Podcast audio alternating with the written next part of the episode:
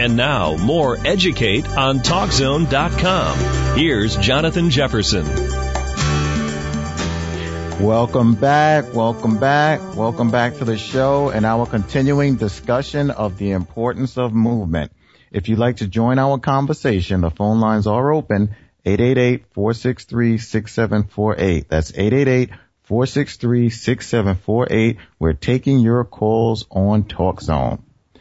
My next guest for this episode, Wendy L. Ostroff, is a cognitive scientist and developmental psychologist and the author of the book Understanding How Young Children Learn, Bringing the Science of Child Development to the Classroom.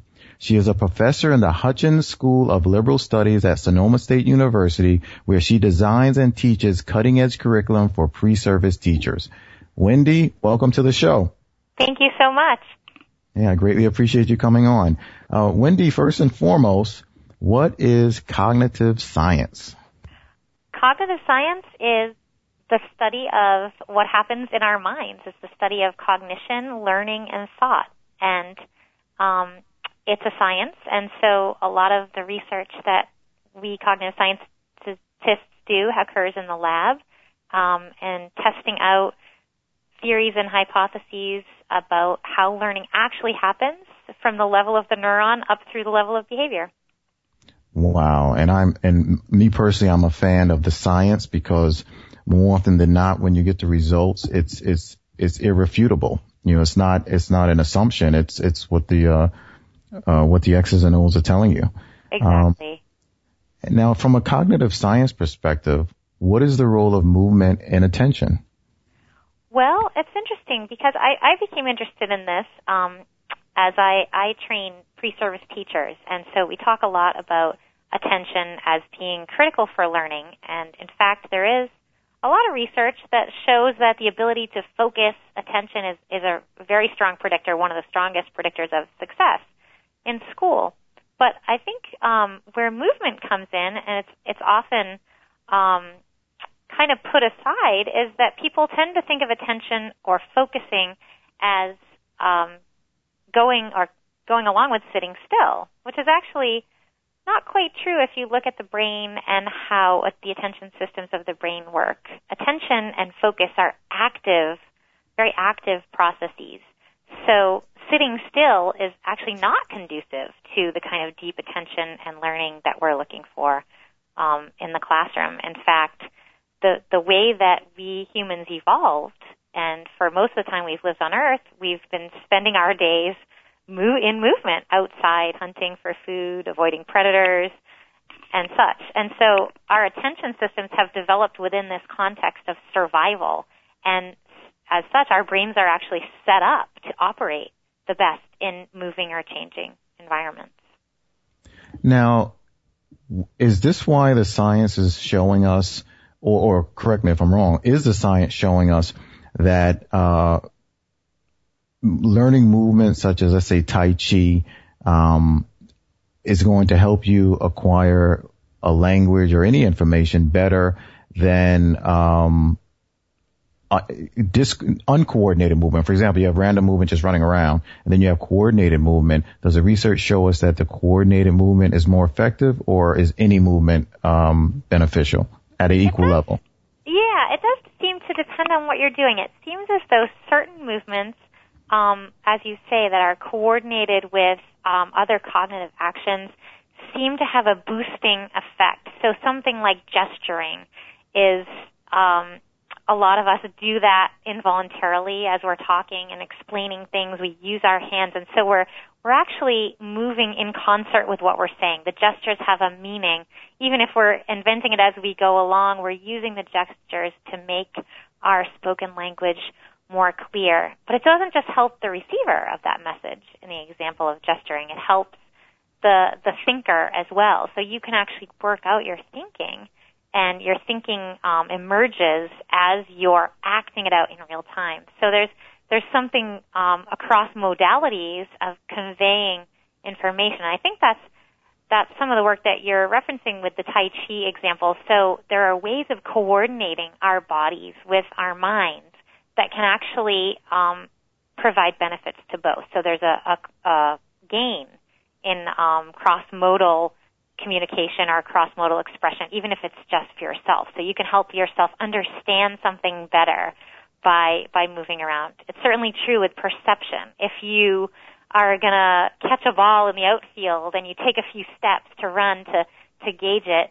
it's going to help you to perceive visually where that ball is coming. So we we work as a whole organism, the mind and the body, and the the better that we can coordinate those things, the more power we have to understand, to communicate, to perceive. Now I wish I uh, met you 35 years ago because I think I would be a better outfielder um, had I known this. right. Right. Now, uh, can you explain the concept of brain breaks? I had a guest on previously who um, shared some of what um, the differences between the movement she does for learning and brain breaks, but what in general are brain breaks? Well, we our attention systems work in little bouts. So it's not in in the brain and the circuitry. The way that it works is not a continuous stream, and that shouldn't be what we expect from learners. The average learner needs some kind of a shift in focus about every 10 minutes. And that doesn't mean a complete disengagement, but that might mean checking in physically with themselves, looking out the window, kind of orient, reorienting, and then and then refocusing. So we're we're constantly again back to that evolutionary um, history that we all have, where we've evolved, our brains have evolved in um, scanning their environment and orienting to things that might be important, things to seek out and things to avoid. So it certainly wouldn't be adaptive to be so engrossed in your work that you don't see, you know, an, an animal or a danger coming coming towards you. So if we can, if as teachers we can schedule in um, natural brain breaks in in the focus and enable students to um, you know, do different kinds of orienting and different kinds of focusing for shorter spurts, and then kind of seamlessly weave those into the next the next um, item at hand. I think we would have a lot better luck with asking students to to focus for long periods of time. And I think this this is why the irony exists in um, you know sit still and pay attention. It's almost uh, counterproductive. Exactly, exactly. And so even little things like telling a joke or asking for a show of hands or asking um, students to to do a gesture or to to turn and speak to someone next to them, those kind of breaks are actually crucial for asking students to to um, engage with information over long periods of time. Well, now hearing you say this makes me think that it's, it's quite possible that too many children are being referred to um, evaluation for uh, hyperactivity because they may very well be doing exactly what they need to do to learn what is considered unacceptable or distraction. Exactly. So the way that we've set up a system now is asking students and especially children to do something that goes completely against um, the way they've been built and the way that their brains have developed and and evolved. So it's no wonder that we're seeing huge um, rise in diagnoses of attention issues, um, ADHD, and it, and interestingly enough, um, there really is a, a one-to-one correspondence in the um, decrease in recess and the increase in diagnoses of of ADHD. When my when my dad was in school, they had three full hours of of recess every day in the wow. 1950s. So there was ju- almost as much time spent outside running and free play as there was spent in the classroom and um, it's it's increasingly gotten you know smaller and smaller and smaller um, chunks of time that students are given research, recess time to the point where some schools are are um, eliminating recess altogether, which is a huge huge problem um, for attention and learning. Yeah, and and there may very well be, and I'm just uh, speculating, it's a hypothesis that there's a direct correlation between our cutting physical education, research, art, and music with our plummeting status academically on the world stage. We used to be number one, you know, back in the 60s, yeah. 70s, what have you. And now we're struggling in many areas to remain in the top 20. And I wonder if there's a direct correlation between the fact that we are cutting out the things that are truly essential because we, they're starting to be looked at, unfortunately, as if they were frivolous. Absolutely. I would agree 100%. All, anything that we're taking out of the curriculum that's multimodal, that's allowing students to um, embody information and learning in multiple ways. Those are the kinds of things that are going to catapult their learning and their attention. And as we cut and and spend, you know, focus only on reading and math for elementary students, they're they're really missing out on not just the you know learning of music or not just the the physical benefits of of PE, but what they're missing out on is being able to use their brains in through the multiple modalities, and there there are crossovers. So students who have musical education um, also have uh, better visual spatial skills, also tend to do better in math. So we can we can see these correspondences, and it's no surprise because the brain is a holistic organ. I mean, they, these things work together. They're not isolated, separate uh, topics of study. Wow. And, you know, I've, uh, where I work, I've, I've preached this because we have, we're so far out of compliance and understanding of the importance of uh, just physical education at the elementary level. And, um, I once made the statement that because they try all of these different, um, strategies and different, you know, what's new today to try to get children's test scores to improve. And I once made the statement that if, if all you did is come into compliance with the amount of movement that's, that, that the elementary students uh, need, that that alone, if you did nothing else but, but added back more movement, you would see an improvement in academic performance. I think um, you're right. I, I think the research shows, shows that as well. Okay. Um, at this time, we need to take a short break, but we'll be right back with more right after this.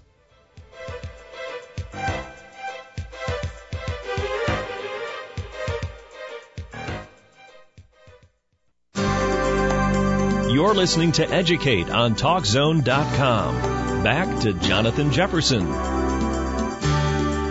Welcome back. Welcome back. Welcome back to the show and our discussion with our guest, Wendy Ostroff. We are discussing the importance of movement. And in the last quarter of the show, there are many, many more things I'd like to get to. Uh, Wendy, how can teachers use movement to encourage self-regulation? Self-regulation is really important in when we think about movement, and telling children or students to sit still generally won't help them to, to self-regulate. If we back up a little bit, you can think about um, when infants are born, they don't really know how to regulate their states of arousal, so caregivers have to soothe them, calm them down, let them know when it's time to be alert and awake. And infants start to learn those cues from the voices of their caregivers, which tell them um, what kind of physical state they're supposed to be in. Now, children are are um, and school children are away from their parents oftentimes for the first time, and they're they're being asked to learn these strategies for gearing up when it's time to be up and and focusing in and calming down when it's when it's time to be calm. These are difficult things for the autonomic nervous system to do for kids. So so I think teachers really need to model that to show show kids how to do it. And it, it seems like the best way is to actually be like play a student with with the children. So to show them the kinds of behaviors that they'd like to see in the learning situation and then to help them with transition. So things like counting down from 10, letting children know that when we get to 1 then we're going to transition into something else.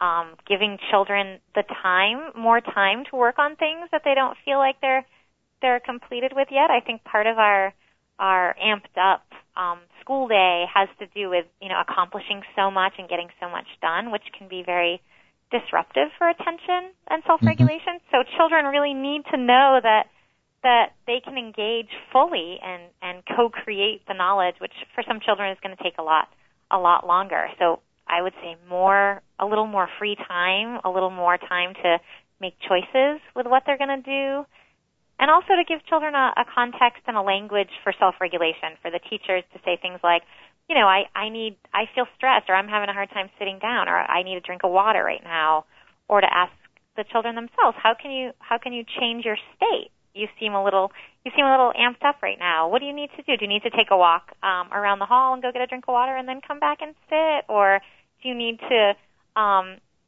do something physical. You need to get up and you need to you need to run around to to teach the kids a meta, metacognitive language so they can mm-hmm. start to express themselves and say, actually, um, you know, I'm seems like I'm having a hard time sitting still for this. Is there something else I could work on? Or you know, now that it's it's raining and we're in indoor recess, I still need to to get up and move around. Would it be okay if I made a lap around the hallway and then and then came back to sit? So if, if children can advocate for themselves and learn that language, um, they can be co-participants in the classroom environment. And I, actually, I, I fully agree with you, and I think what you initially said with regards to allowing students time to fully engage is so in line with Common Core. It's it's doing less but going deeper as opposed to doing so much that we have kids trying to do today. Um, right. And I, yeah, I think if we give them more time to engage and, and have less on their plate, then they, they will be able to go deeper and to, uh, truly understand the information, which is kind of what the Common Core is, is, is getting at, especially with regards to math. You know, do less, but go deeper. Right. right. exactly and give them a chance and give them the the sense of responsibility for their own learning. So where they can say actually I'm I want to go back to that. That's something that I'm I'm more interested in. And and so so there might be some options you know who wants mm-hmm. to work more on this and who wants who's ready to transition into something else. So they start to get a sense of of their role in their own learning and the timing of their day Okay. And I have seen uh, teachers effectively use uh, some of those strategies, especially with regards to counting down in between transitions and what have you. So um, that's certainly a, uh, a proven uh, a methodology. Uh, right. What are the physical implications of movement on the brain?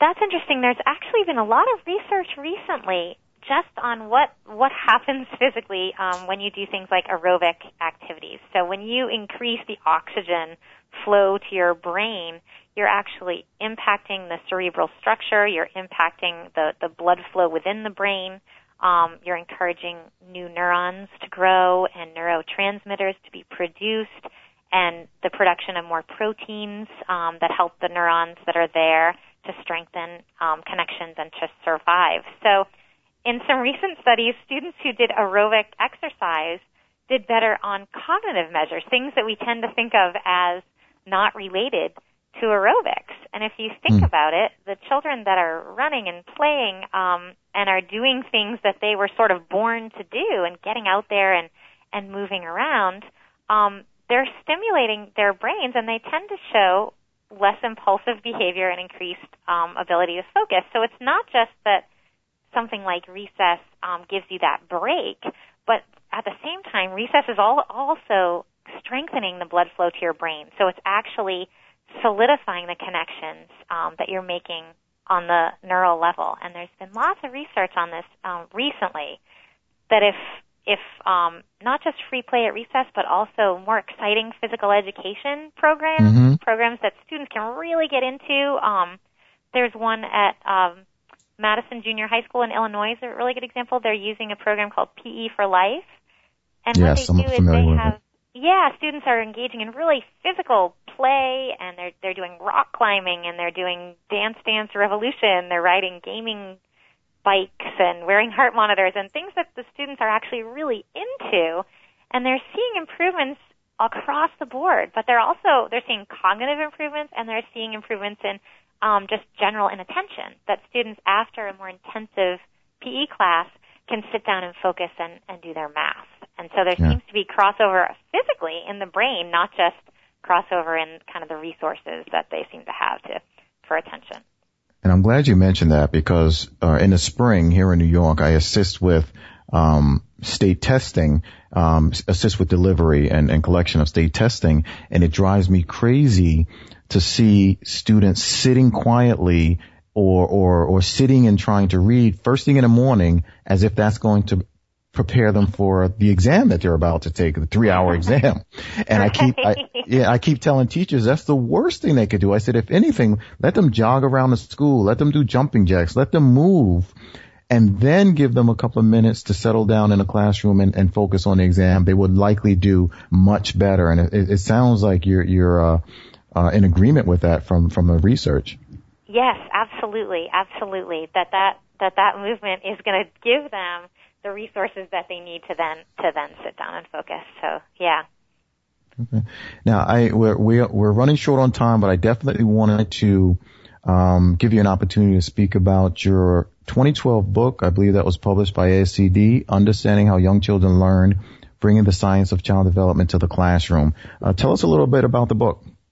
Yeah, this this book is really my response to um, having trained teachers for many years in um, the science of child development, and realize that a, a lot of these things um, don't necessarily make their way into the classroom. So there's a real disconnect between the research that's happening in the lab on the learning and the brain, and the the curriculum design and the pedagogy um, that's playing out in the classroom, and that's that's mostly because um, we're of a translation issue so that all this science is happening and and teachers aren't getting access to that. The science that's coming out of the lab on on the brain and learning. So i it's really become my passion to take the research from the lab and and make it available and accessible and part of of teacher training so that teachers can have those tools at their fingertips and the latest knowledge about how the brain works. So when they're designing their classes they can have the brain in mind and not be working um, working at cross purposes and, and provide the best, really the best situation for learners and children to benefit from the educational system. Well, that's that, that's I, I wholeheartedly agree with you, and and and sometimes I do feel like the the only voice uh, in my particular area, uh, trying to advocate, and sometimes hearing a voice from the outside uh, people are more apt to respond to us like being a parent where if you speak to your own child, they, they can't hear you, but as soon as your neighbor says the same exact thing, you know, it's like the first time they right. ever heard it, you know, so, exactly. um, you know, uh, although you're 3,000 miles away out there in, uh, uh, California, I would, I, I would, it would be great to have you come to our district on a, a staff development day and, and share the same information, uh, because I, I think they're more apt to, uh, hear it as opposed to having heard me right, say, say, right, say similar exactly. things so long. Exactly. Well, that would be wonderful. Excellent. We have been speaking with Wendy Ostroff, cognitive scientist, developmental psychologist, and author of Understanding How Young Children Learn. Excuse me, Understanding How Young People Learn. Wendy, where can listeners go to purchase copies of your book? Um, my book can be purchased on the ASCD website as well as um, Amazon.com and most major um, book distributors. Excellent. Wendy, thank you so much for joining us. Thank you so much for having me. Uh, it's much appreciated. That's all the time we have for today. Thank you for listening to Educate with Dr. Jefferson. Tune in next week as we continue to tackle the truth behind schoolhouse doors.